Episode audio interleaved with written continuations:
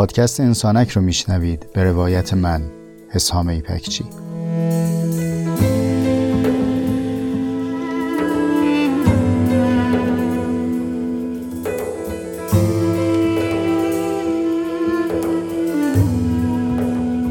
پادکست انسانک مجموعی از جستارهای صوتی است که توی اون تجربیات زیسته و روزمرگی هامون رو با عمقی کمی بیش از معمول روایت می‌کنم.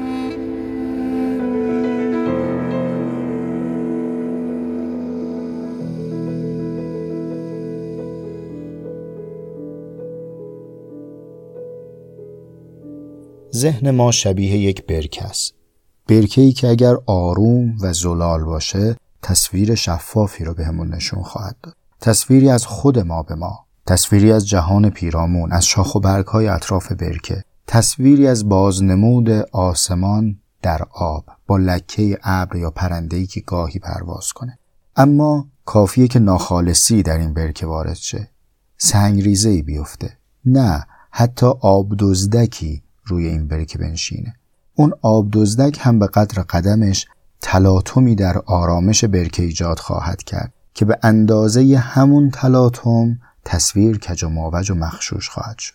هر مصاحبتی که ما با دیگران داریم مثل سنگ ریزه است که درون برکه ذهن ما میفته و بعضا لازمه که ساعتی روزی حتی درنگ بکنیم تا به آرامش برسیم و دوباره بتونیم صفحه ذهنمون رو تماشا بکنیم.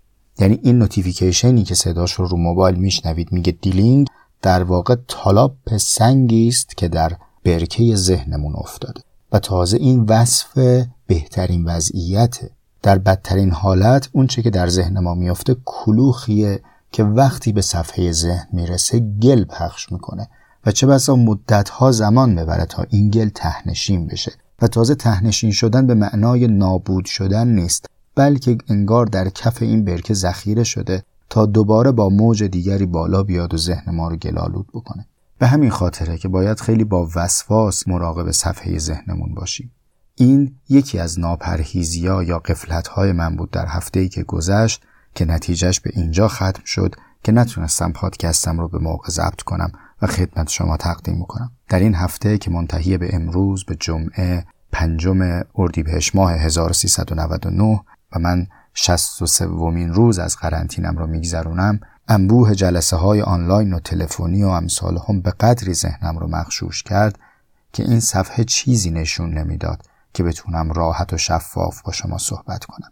اتفاق عجیب ترش برام این بود که من چون پادکستر آماتوری هستم فکر نمی کردم که هنجره ای که انقدر در طول هفته بخوام ازش کار بکشم آخر هفته دستم رو تو پوست گردو می‌ذاره و دیگه صدای شفافی ندارم برای اینکه بتونم اپیزودم رو ضبط بکنم. به هر حال همه این بهونه ها رو آوردم خدمتتون که بگم ببخشید دیر شد. سلام حال شما خوبه؟ الان که دارم ضبط می‌کنم این پادکست ها حوالی ساعت نه شبه و خیلی خوشحالم که دوباره خدمت شما. خیلی متشکرم از فیدبک ها و بازخورد های مثبتی که می‌دید راهنمایی هایی که می‌کنید تذکرهایی که می‌دید. و چقدر خوشحال شدم که این یکی دو روز پیام دادید و گفتید که چشم انتظاری. یکی از پیام های جالب توجه رو همون دوستی دادن که گفتن که چند ماه از بیخوابی رنج می‌برن و مجبورن با قرص بخوابن ولی از وقتی که پادکست انسانک رو میشنون بدون قرص ظرف ده دقیقه خوابشون می‌بره. داداش ایشالله که خوب بخوابی. نوش جونت باشه. من سعی می‌کنم که تو ده دقیقه اول لب مطلبم رو بگم بعد نیمه دومش رو یواشتر صحبت کنم که مزاحم خوابت نشم. چه بهتر از این؟ واقعا و قلبا میگم که خوشحالم از اینکه هر کسی به هر طریقی که بتونه از این چند ثانیه و چند دقیقه که هم صحبت هستیم با هم حز ببره و گوارای وجودتون باشه. یه روزی دنیا خوب بود و آروم بود واسه زندگی همه چی آسون بود هر کی کارشو می‌کرد حالشو میبود تکلیف روزش معلوم بود. یکی اومد گفت حالش بده قلبشو انگاری توفان زده. یکی ها می‌خواد اسمش لیلیه آره درسته مجنون بود. داد می‌زد می‌گفت بده آخه اگه لیلی جوابش رو نده میمیره و داخون میشه همه گفتن. پاشو واسه مرد این کارا بده. زیر لب هی می‌گفت لیلی اگه نداشت به من هیچ میلی. ظرفمو کن چرا ظرف من؟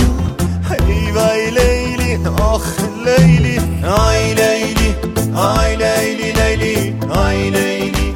آی لیلی. اگر یادتون باشه در اپیزود ششم با هم صدای دریای رو شنیدیم و تداعیمون رو از یک صدای ثابت تجربه کردیم. تجربه ما اینطور نشون داد که در مواجه شدن با یک صدا ما تدائی های متنوعی رو داشتیم و بعد از این برداشت کردیم. گفتیم احتمالاً تدائی و برداشت ما از بقیه هستی هم به همین شکل. این یه دریاش بود. بقیه منظره ها و مواجهه ها هم از همین قراره. ما با هر چیزی که روبرو میشیم بر اساس تجربیاتی که پشت سر داریم او رو به جنس خودمون و به گونه خودمون می‌فهمیم. اگرچه روی کلمه خیلی تاکید نکردیم اما واقعیت این بود که مبحث فردیت رو باز کردیم. حالا در اپیزود هشتم می‌خوام روی دیگر سکه رو با هم صحبت بکنیم. روی دیگر سکه فردیت میشه زوجیت. زوجیت ممکنه معانی متعددی داشته باشه ولی اونچه که من در اپیزود هشتم منظورم هست همان معنای ساده و اولیه که وقتی میگیم زوجیت در ذهن ما میاد. یعنی کشش میان زن و مردی که اونها رو به رابطه عمیق و مدید عاطفی و جنسی سوق میده. اگرچه زوجیت رو میشه عمیقتر از این دید حتی میشه فراتر از انسان و حیوان دید. شما می‌تونید بگید که حاصل زوجیت و کشش میان خاک و آب. این شده که اینها با هم همگرایی داشته باشند برای پرورش یک ریشه در خودشون. اما در این اپیزود من می‌خوام به همین معنای اولیه اکتفا بکنم. این مقدمه رو بذارید گوشه راست ذهنتون. اما مقدمه دوم می‌خوام بذارم گوشه چپ ذهنتون. اون چیه؟ اینکه به ادبیات عرفی جامعهمون در مورد ازدواج دقت کنیم. من از زاویه جنسی روایت می‌کنم که او رو زیستم. من زنانگی رو نزیستم. اما توی گپ و گفتای مردونمون شنیدی که به عنوان مثال میگیم که فلانی خبری نیست ازش. رفته قاطی مرغا دیگه خبری ازش نیست. زن گرفتی و جواب میده. نه بابا مگه عقلم کمه؟ یا تکه کلامایی که بینمون رد و بدل میشه. فلانی زنزلیله حالا ممکنه شما همه این همین معانی رو با کلمات و الفاظ دیگری شنیده باشید. چرا موضوع ازدواج و زوجیت در ادبیات آمیانه ما دارای چنین بازخوردی است؟ آیا شما تا به امروز جایی در مورد حکمت ازدواج بحثی خوندید؟ مثلا خوندن رو بذاریم کنار. آیا در مورد حکمت و کنه ازدواج چیزی شنیدید؟ در واقع موضوعی که می‌خوایم تو این اپیزود راجع بهش صحبت بکنیم اینه که سرچشمه و آبشخور چنین نگاهی از کجا می‌تونه باشه. لب کلام چی شد که در زبان خیلی از ماها اینطور ترسیم شد که تشکیل زندگی و خانواده داری یک امر آمیانه و تودواره خیلی روک و خودمونی بخوام بگم اینکه مجنون به جهت شیفتگی و دلدادگی به لیلی احمق ترین آدم روی زمین. از اون روزا گذشت و مجنون غم کشید. از اون گذشت و نوبت به من رسید. هی ترسیدم آخرم اومد. بلای لیلی سرم اومد. با خودم می‌گفتم مجنون کجا من کجا؟ عشق بازی بابا من کجا؟ زن کجا؟ هی من کردم سرم اومد. ریق رحمت آخرم اومد.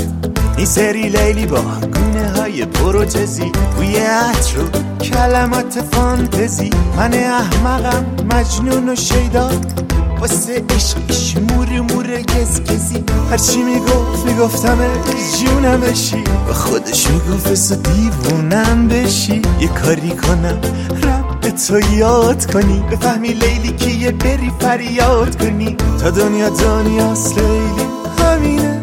مجنون بزرگترین احمق زمینه.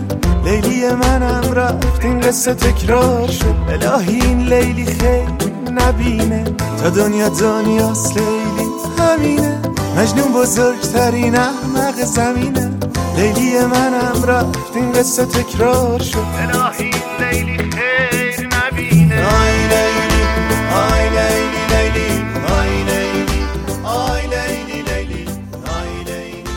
خب از دقیقه دهم این اپیزود گذشتیم. اینجا شب بخیر میگیم به بچههایی که می‌خوام بخوابن و یه ذره یواشتر صحبت می‌کنیم که مزاحم خواب دوستان نشیم. اما ادامه صحبت. بیایم اون سمت ماجرا رو ببینیم. یک سری مقوله هایی هست که برای ما تبدیل شده به گفتمان نخبگان. کلمه های اسمدار اگزیستانسیالیسم سورئالیسم لیبرالیسم و امثالهم. واژگانی که وقتی بهشون مراجعه می‌کنیم در اونها عمقی رو تجربه می‌کنیم که قانع میشیم. اینها مباحث قابل تعمقیه. خب این عبارت ها این اصطلاح ها توسط کیا به ما رسیده؟ جوابش جواب واضحی است. ما در جامعه بشری سنوف مختلف داریم که این سنوف در کنار همدیگه تونستن چنین نقاشی خوشاب و رنگی رو ترسیم کنن. مثل رنگ های مختلف در جعبه مداد رنگی که شدن ابزار دست یک نقاش که تصویر رو برای ما ترسیم بکنه. ما جامعهمون نجار می‌خواد بنا می‌خواد رفتگر می‌خواد معلم می‌خواد پزشک می‌خواد و و و و. از جمله این صنوف معدن کاوان معنا هستند. کسانی که کارشون کاویدن و عمق یافتن در هستی است. کسانی که رفتن در یک قعری از این زندگی معانی رو کشف کردن آوردن به سطح و در ظرف کلمات ریختن و به ما دادن. ما به اینا میگیم چی؟ میگیم حکما میگیم فلاسفه میگیم اندیشمندان.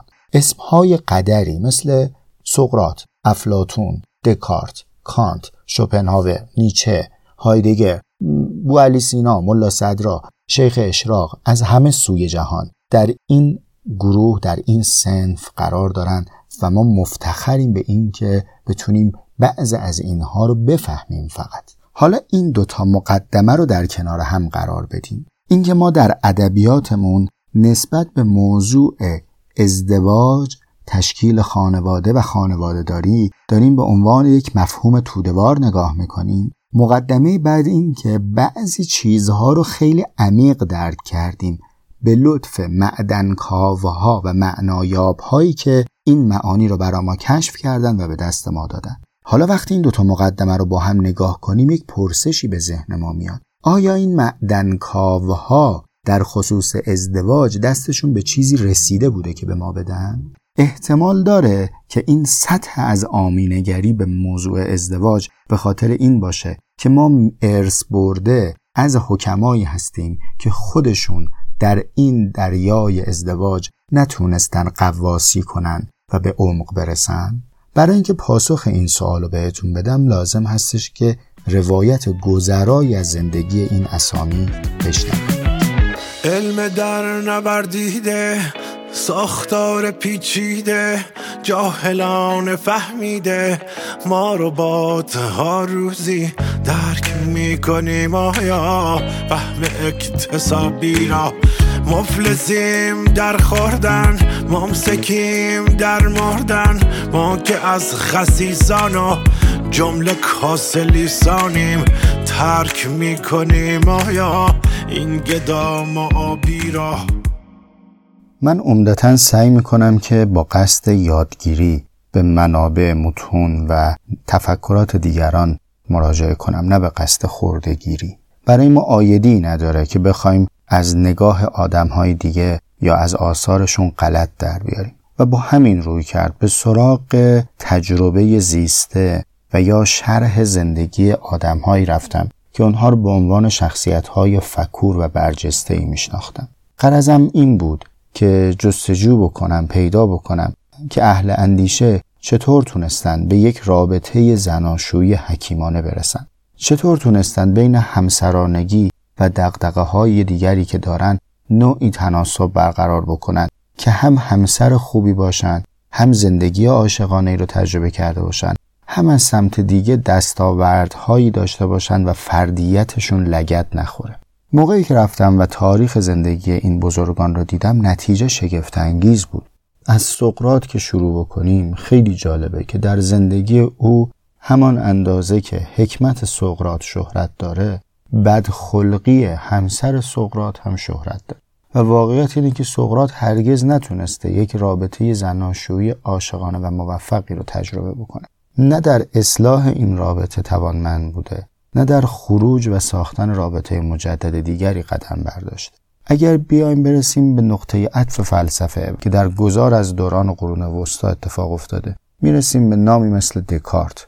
دکارت اندیشمند بزرگیه اما واقعیتش اینه که او هم تجربه ای از زندگی زناشویی نداره. وقتی همسرانگی و پدرانگیش رو جستجو می‌کنم می‌بینم تنها تجربهش این بوده که فرزند نامشروعی از خدمه ای داشته که این فرزند در کودکی از دنیا میره و اتفاقا دکات رو پریشان می‌کنه. شاید اگر برگردیم به کودکی بتونیم ریشه هایی براش پیدا کنیم. من به دنبال این نیستم که مأخذ یابی بکنم. به حال او در طفولیت مادرش رو از دست میده. در همون خردسالی پدرش با زن دیگری ازدواج می‌کنه خانواده تشکیل میده و دکارت رو به مادر بزرگ میسپاره و شاید او هرگز مهر مادری را آنچنانی که باید نچشیده. اما جلوتر که میایم می‌رسیم به نامی مثل کانت. دقت بکنید این اسامی که من دارم به سادگی به زبون میارم و ازشون میگذرم کسانی هستند که سهم بزرگی در تفکر بشری دارند. کانت کسی است که پس از او دیگرانی که آمدن در عرصه فلسفه عمدتا هر آنچه که گفتن یا گفتن ما در موافقت با کانت معتقدیم چنین یا گفتن ما در مخالفت با کانت معتقدیم چنین. انگار که کانت یک شاقولیه که دیگران خودشون رو با او دارن تراز می‌کنن. کانت یک زندگی ثانیه شمار داشته طوری که به دقت میگن پنج صبح بیدار می‌شده هفت و هشت صبح درس گفتارها شروع می‌شده رأس پنج غروب پیاده رویش آغاز می‌شده. همه زندگی رو با برنامه پیش برده و هدفمند زیسته. اما او هم هرگز زندگی زناشویی رو تجربه نمی‌کنه. در دانشمندان پساکانتی مرور زندگی آرتور شوپنهاور هم عجیبه و وقتی زندگی نامش رو ورق می‌زنید می‌بینید او هم هرگز نتونسته یک رابطه عاشقانه رو شروع بکنه و ادامه بده. طبعا تجربه همسرانگی نداره تجربه پدرانگی هم نداره. نیچه تکلیفش دیگه از بقیه روشنتره دیگه شهره آفاقه. و علاوه بر اینکه هیچ تجربه ای نداشته حتی ارتباط های عاطفی هم که با زنان برقرار کرده با کسی مثل سالومه به قدری آسیب زننده بوده که متأثر از اون کسی مثل اروین یالوم داستان سرایی کرده و کتاب وقتی نیچه گریست رو نوشته. این کتاب اگرچه روایت نعل به نعل و دقیق تاریخ نیست اما کاملا منطبق با واقعیت زندگی و شخصیت نیچه نوشته شد. نه فقط در سمت فلسفه غرب یا فلسفه قاره شما زمانی که زندگی فیلسوفان ایرانی خودمون رو هم نگاه می‌کنید در زندگی و سیره کسی از اینها روایتی در تجربه زیسته از زندگی حکیمانه زناشویی نمی‌تونید پیدا بکنید. مرد عظیم شنی مثل ابو علی سینا که هنوز بعد از هزار سال درک متون او برای خیلی از ماها شدنی نیست به رغم روابط متعددی که با زنان داشته هرگز نتونسته یک رابطه مدید عاشقانه رو تجربه کنه. اینطور بگم که من توری رو به دریا انداختم که دست خالی برگشتم و در نهایت بحت و ناباوری اونچه که امروز در دست دارم اینه. که ما داریم در زندگی حکیمانه تکیه به اندیشه ابرمردانی می‌کنیم.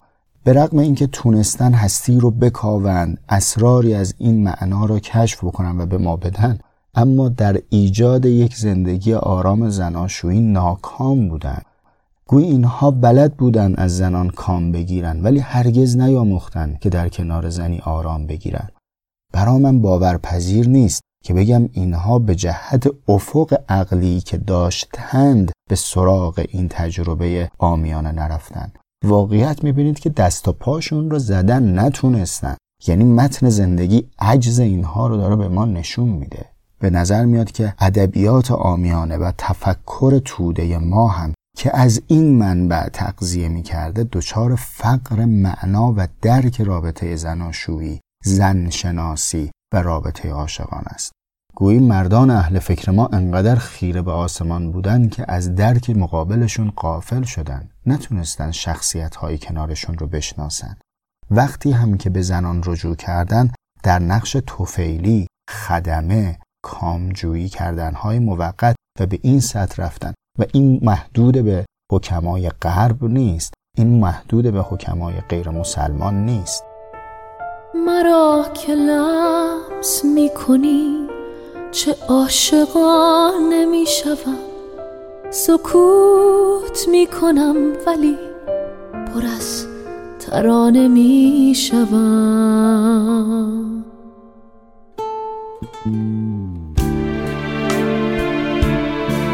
تو راه که لمس می‌کنم شروع می‌کنی مرا. غروب مکس می‌کنم طلوع می‌کنی مرا. برای من هر اپیزود از پادکست انسانک مثل یک داستان میمونه که بخشی از اون رو برای شما تعریف می‌کنم. اپیزود هشتم هم داستان منحصر به خودش رو داشت. قصه از این قراره که این سکانس آخر و جملات پایانی رو در صبح یک شنبه هفتم اردیبهشت 99 براتون ضبط می‌کنم. یعنی قطاری که از شامگاه پنجم اردیبهشت 99 حرکت کرده ساعت هاست که در ایستگاهی یک جا باقی مونده. البته خوشحالم از اینکه اختتام این اپیزود رسید به هفتم اردیبهشت. هفتم اردیبهشت برای من روز ماندگاری است. روزی که زاده شدم و روزی که پدر شدم. هم من هم علی که صداش رو در اپیزود هفتم شنیدید زاده هفتمین روز اردی بهشتیم القصه سرتون رو درد نیارم. مثل بچه هایی که دیدید وزنه سنگین برمیدارن تا یه جایی میارن. از یه جایی به بعد نمی‌تونن برگردن نمی‌تونن به مقصد برسوننش. وزنه سنگینی رو بلند کرده بودم. وزنه ای که ادعای نفهمیدن کسانی رو در خود داشت که خودم و خیلی های دیگه مبانی فهمیدن رو از اونها یاد گرفتیم. اما چه کنم؟ وقتی که مرور می‌کنم به این جواب می‌رسم که نچشیدن نفهمیدن. شاید واقعا همه حکمت اون چیزی نیست که افرادی به نام حکیم استخراج کردن. شاید بخشی از حکمت همانیه که ما در بزرگ ها و پدر بزرگ های ما زندگی کردن. شاید جزء کشف نشده ی حکمت برای خیلی از اندیشمندان حال همون پیرمرد نود و چند ساله است که من از دوستان پینویس خواهش کردم فیلمش رو در صفحه اینستاگرام انسانک بگذارن. شما اگر هشتگ انسانک و بعدش به فاصله عدد اپیزود رو search بکنید به عکس ها و تصاویر همون اپیزود از این به بعد خواهید رسید. در صفحه اینستاگرام فیلم پیرمردی رو می‌بینید که در سن 90 و چند سالگی هنوز برای آرام گرفتن و آرام خوابیدن با تصویر همسر مرحومش میخوابه. من پیش از این از فردیت گفتم پس از این هم از فردیت میگم. اما لازم یک جایی با همین سنگ رو وا بکنیم که تعالی فردیت از شاهراه زوجیت اتفاق میافته. هیچ زایشی در هستی نیست مگر اینکه در پس اون چیزی با چیز دیگری جفت شده. اصلا همین فردیت امروز ما حاصل زوجیت دیگرانه. دیدید شما در پهنه دریا که باشید گاهی ساحلی رو می‌بینید که تشخیص جزئیاتش براتون ممکن نیست. ولی می‌فهمید که ساحلی هست. وصف زنانگی از عهده من بر نمیاد. فقط از اینجا دارم می‌بینم که یک ساحلی هست. یک ساحلی هست که با پهلو گرفتن در کنار او اتفاقی میافته و این اتفاق اتفاقی است که حکمای ما عمدتا نچشیدن. نمی‌خوام قضاوت بکنم. هم ناکامی های بزرگتری داشتن این اهل علم که من اسامیشون رو نیاوردم. من چیزی راجع به ویتکنشتاین نگفتم چیزی راجع به راسل نگفتم چیزی راجع به فوکو نگفتم. هم از اون سمت ماجرا کسانی بودند که در این مسئله قور کردند و حرفهایی گفتند که باید بشنویم مثل اون چه که هگل راجع به عشق میگه. و طلب شما از من که در اپیزودی راجبش صحبت کنیم. و عمیقتر از هگل آنچه که ابن عربی از زنانگی میگه که البته اون رو نخواهم گفت چون سواد شرحش رو ندارم. قرنها پیش از اینکه یونگ در مورد آنیما و آنیموس صحبت بکنه این سمت بازار چیزهایی رو خوندم که برام اعجاب برانگیزه. خودم و شما رو در این دریای طوفانی تنها می‌گذارم. و فقط دعوتتون می‌کنم که به تمام باورها یک بار لاقل با تردید نگاه بکنید. حتی در داستان وسوسه حوا و حبوط آدم. شاید حوا نه نماد قفلت بلکه نماد زندگی است و چنان لبریز زندگی است و چنان لبریز حیاته که حتی روی انبوه گناه های آدم هم سیب می‌گذاره. تکه های دلی که آریه بود شعر کردم به عشق دادم و رفت. باز هوا گذاشت سیبش را روی بار گناه آدم و رفت.